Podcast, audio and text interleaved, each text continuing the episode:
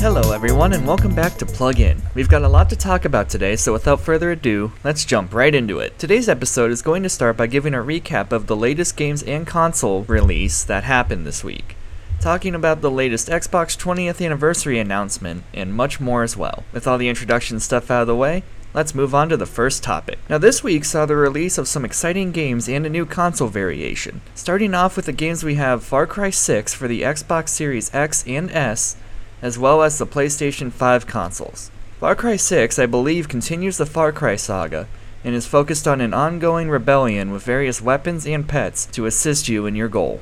Next up is the highly anticipated Metroid Dread for the Nintendo Switch system. Metroid Dread continues the 2D Metroid story that I believe was left off at the 3DS family of systems.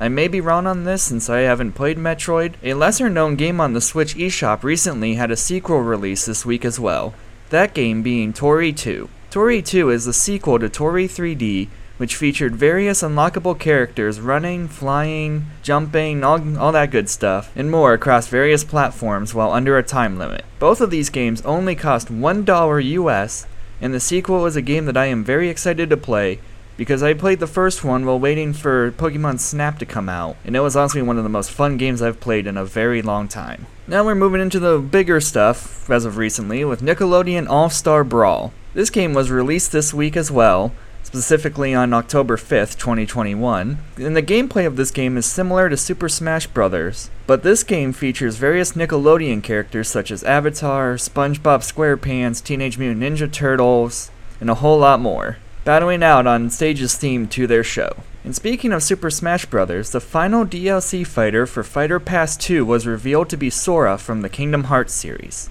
This fighter announcement also marks the end of Super Smash Bros. Ultimate, and we here at Plug In would like to thank Mr. Sakurai for all of the memories and fun times we have had playing all the various Smash Bros. over the years. And finally, the Nintendo Switch OLED model was released on October 8th, the same day as Metroid Dread as well.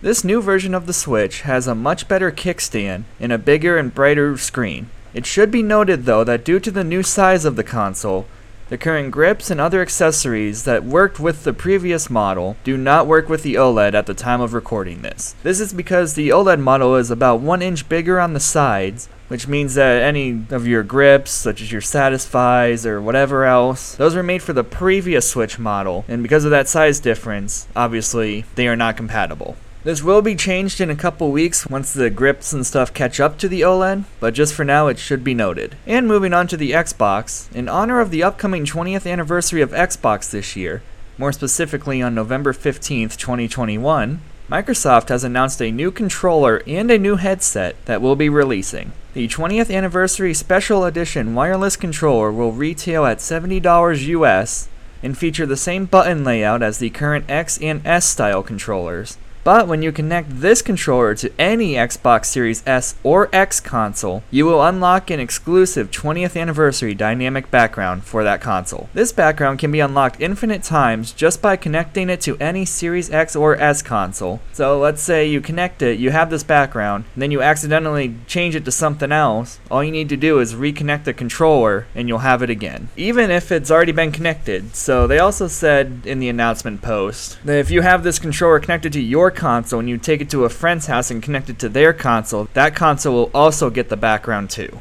And then for the 20th anniversary special edition stereo headset, this will retail at about the same price of $70 US, but unlike the controller, this headset will only be exclusively offered on the Microsoft Store and features special theme design and the latest sound enhancements and all that stuff that the current headsets have. I don't follow those personally, so about all I can say for that. There will also be more merchandise and other things coming up as it nears November 15th as well. And with all of that stuff covered, it's time to unplug. If you like what we do here, then be sure to share it with your friends. And if you're new here or you missed an episode, you can find all of the previous ones from both seasons wherever you are listening to this episode at. For the Plug In Podcast, I'm Cade McChesney. Goodbye and have a great night.